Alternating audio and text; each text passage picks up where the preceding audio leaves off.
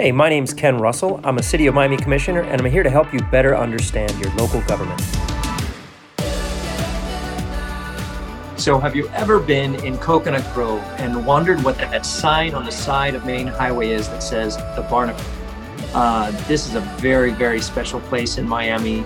It's it's unique in the country and the world in my mind, and it just doesn't get enough recognition. If you have not taken the time to walk down that path through the hammock down to the water, it's really a treat. So I have someone here today who's going to tell us a lot more about the park itself, as well as the society that helps support it. And that's John Palancher, the president of the Barnacle Society. Hey, John, how you doing?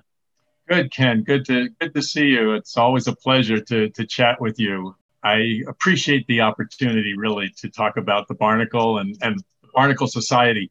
The society, uh, I think, started about 20 years ago when a development was really starting to hit the grove around the uh, Barnacle property. And, uh, and there were, you know, some real concerns about uh, the impacts to this historic, this wonderful treasure that we have in the Grove, as, as you pointed out.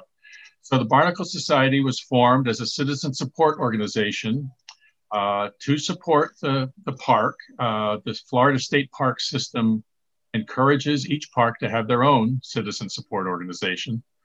So, so just a moment to step back just for a second. This is a state park, right? This is not a city or county uh, uh, park. This is a this is run by the state, which is different, right? I mean, it's a different funding source, and you'll see different park rangers in there than you would at any of our our, our city facilities, right?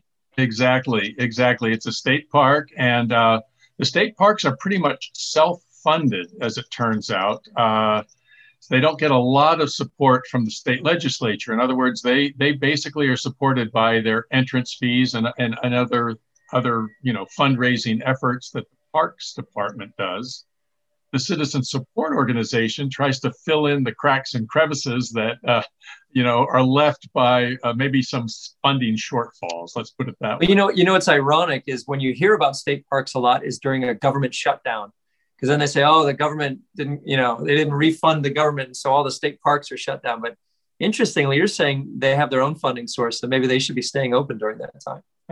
Well, yeah, it's just that uh, a lot of times they they just don't have the they just don't have the funds, and uh, so the this the Barnacle Society has had many different campaigns over the years to to help the park. Um, um, uh, they've built buildings, they put in fire suppression in the historic buildings, they've done a lot of things, uh, as I say, to fill in the cracks and crevices, and uh, and then and they do this with their own little fundraising efforts, whether it's their uh, their monthly concerts, uh, other other other things that they do throughout the year, and uh, of course, the COVID has really really made a, a, a big dent in the budget, so to speak. So uh, we're getting back into the swing of things now, but it's it's very slow. So, John, I'd like to describe the Barnacle a little bit as a state park because a lot of people aren't from here who might be listening in. Um, so, right off of Main Highway in Coconut Grove, you'll see a yellow curb and an old rusty anchor and a sign for the Barnacle. And you step down from the street level, and it's almost like going into a new microclimate. The temperature drops, the smell changes of the forest, and then there's a, a meandering path that goes down through the woods. It's it's a really cool feeling. It feels like a time machine, like I said before. Can you can you describe it a little bit? What you would see as you go down that path and get toward the main house? Well, as you, I, I love the, the description of woods uh, because uh, it, that's exactly what it is, and it's really a remnant of the old hardwood hammock that existed all along that ridge. That, as you step down, you're stepping off of really the one of the highest elevations in all of Miami, and and and you're on a little gentle slope all the way down to the edge of the bay. But the uh, when you say meander, the Commodore, the original uh, developer of the property, the man who home who bought it as a as a piece of property from a homesteader back in uh, 1886, actually, uh, wanted that ro- that path to meander and he said that he did not want to straighten it out because he did not want people racing their newfangled cars down his driveway when when cars became popular say in the in the 20s or so 1920s but uh, yeah, you walk through this wooded area down this path, and then you come to this beautiful big oak tree that's uh, just sitting there in the middle of things. And past the oak, you come to the Barnacle house itself, which is a beautiful, beautiful old Florida home that he built, he designed and built. And what's interesting about the house, just I have to t- tell you this story, is that the second floor of the house is the original house. He built uh, one single story uh, home up on pilings, so to speak, up there on the rock ridge, uh, way away from any storm surge or hurricane. And when his family got too big and he didn't needed more room, he jacked the whole the whole house up and built a new first floor. So he was kind of an engineering genius. And then you get past the house, and there's this sweeping lawn and that goes right down to the edge of the bay, and it's just just breathtaking. And the original well, the uh, replacement of the original boathouse and the original structure that he, that he built on the property down at the bay's edge, the water's edge, the boathouse, the Barnacle Boathouse is, is still there as well. So when I think of the Barnacle Society and I think of the Barnacle, I don't know why, but sailing always comes to mind with me. It may be, I don't know if it's the first time you and I met, but the, the Washington Regatta, the President's Day Regatta is definitely one time we bumped into each other. That's that right. was a harrowing afternoon on the bay for me. Uh, I was in a, a, a little X dinghy, I think, uh, with with with Dr. John Nort, and right. somewhere out on the bay in about 20 knots, uh, the whole tiller broke off, and his hand was bleeding, and we had no steering, and the sail was luffing. Oh, it was it was a fun time getting back to shore. Tell me about the, the sailing history that's incorporated into the Barnacle and the Society and the Commodore. Where does that come from?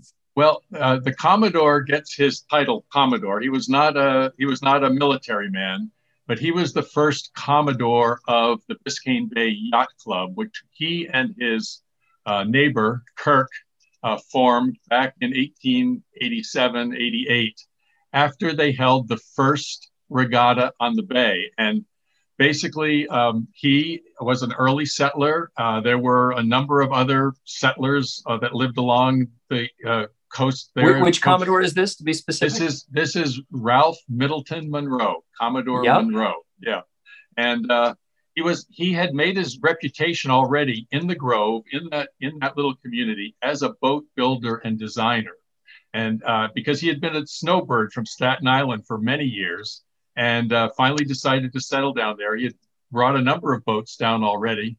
Uh, he, by the way, he learned about Miami by saving a little schooner that was going on the rocks off his home in Staten Island. And a stormy morning, and he, he rowed out, and uh, this guy was really in trouble, a little schooner. He got on, helped him uh, get avoid crashing onto the rocks. And the guy's name was Bill Brickell, uh, William Brickell. And William Brickell, little schooner, was loaded with goods heading back down to Miami to his trading post. And that's how Munroe heard about Miami and got the connection and then came down many years later. At any rate, 1887, the spring of 1887, they figured they had enough sailboats in, on the bay. And I think there were about 12 altogether. They decided to hold a regatta and they had it on Washington's birthday. And it went on for many, many years.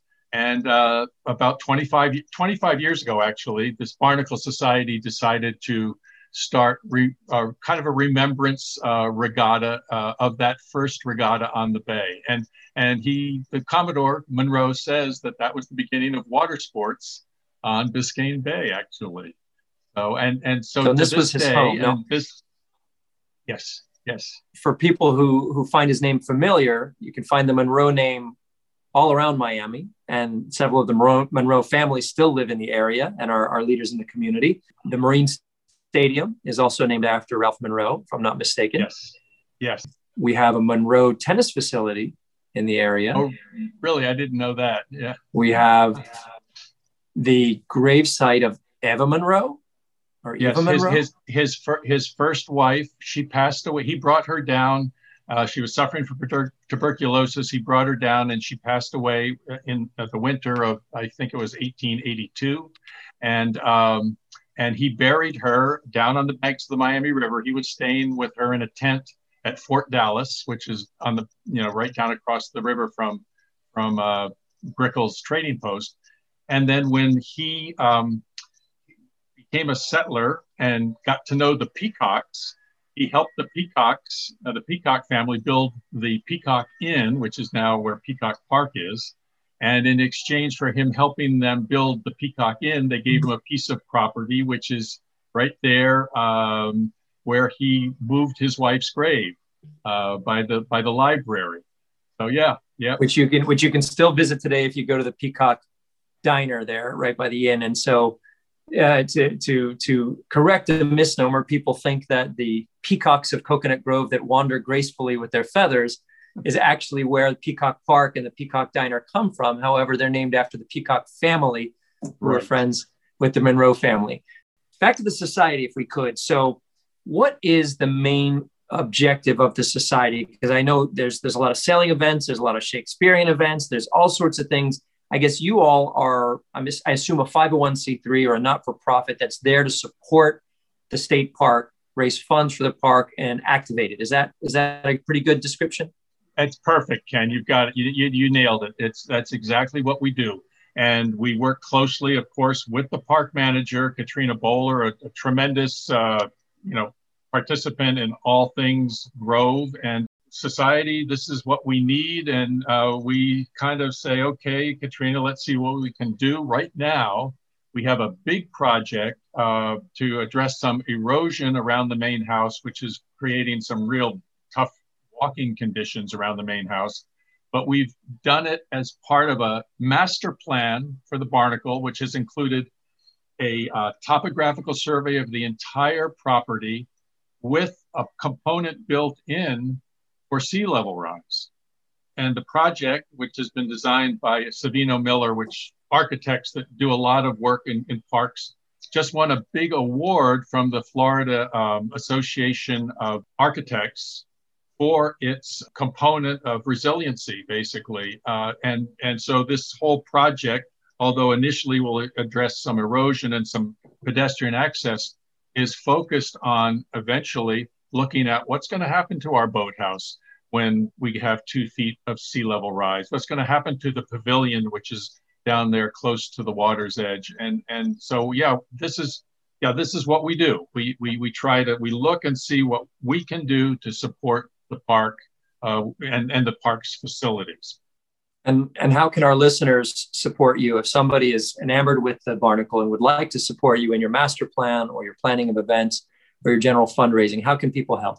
The easiest thing right now, of course, in this day of, uh, of social media, et cetera, is to look at our Barnacle Society website. And it's, it's easily, easily found. It's the Barnacle I think it's just the barnacle.org. It's very simple. Um, and there you can see, you can, you can donate, you can see what our upcoming events are um, and, uh, and, and, get involved. Uh, you know, we welcome, we welcome, become a member of the Barnacle Society first and foremost. It's, it's not much money at all to become a member and uh, you can get an individual member, a family membership, whatever. And then, uh, you know, you get in, you know get more involved and and and and go from there. Go attend our concerts. Right now interestingly our concerts are limited to 50 people which is very oh, small. Wow.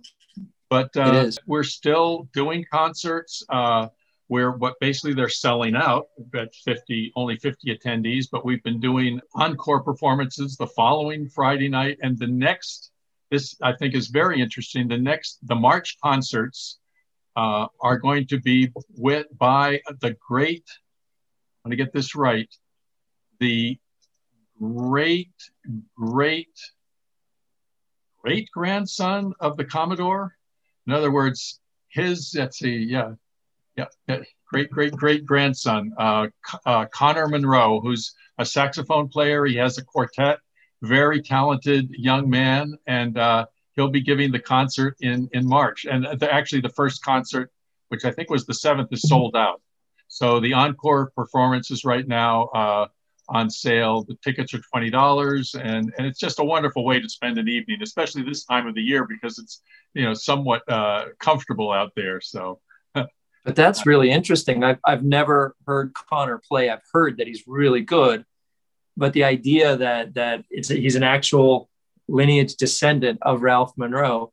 Yeah. Uh, and then he'll be performing a concert. So, so John, I'm here on the website itself, thebarnacle.org, and I see some of these events, the Barnacle Under Moonlight concert series, really enjoyable. I've been to those before. Uh, Yoga by the Sea every Monday and Wednesday. That's got to be really nice with the bay in the background. Um, I've been to classic car shows there. Yes, uh, our cars and, and cigars. Yeah. So so many so many great events that you all do. The regatta was very exciting. I really thank you for everything that that you all do to support Coconut Grove in this state park and this piece of history. I know it wouldn't happen by itself. It always takes partnership with the public uh, to get some of these government entities and, and assets really activated and alive and uh, supported. So, thank you to you and the society for everything you guys do. Well, thank you, Ken. Thank you for the opportunity, and we look forward to seeing you at the park. Not at all. Oh, I found another link on the site here that's called Donate. So I'm going to push on that and recommend all of our listeners do as well. It's thebarnacle.org, and there's a click there for donate, and you can support the Barnacle Society and your local state park.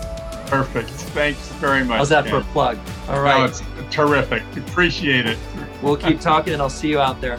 Wonderful, Ken. Thank you very much. Thanks, John. Be well. Yeah.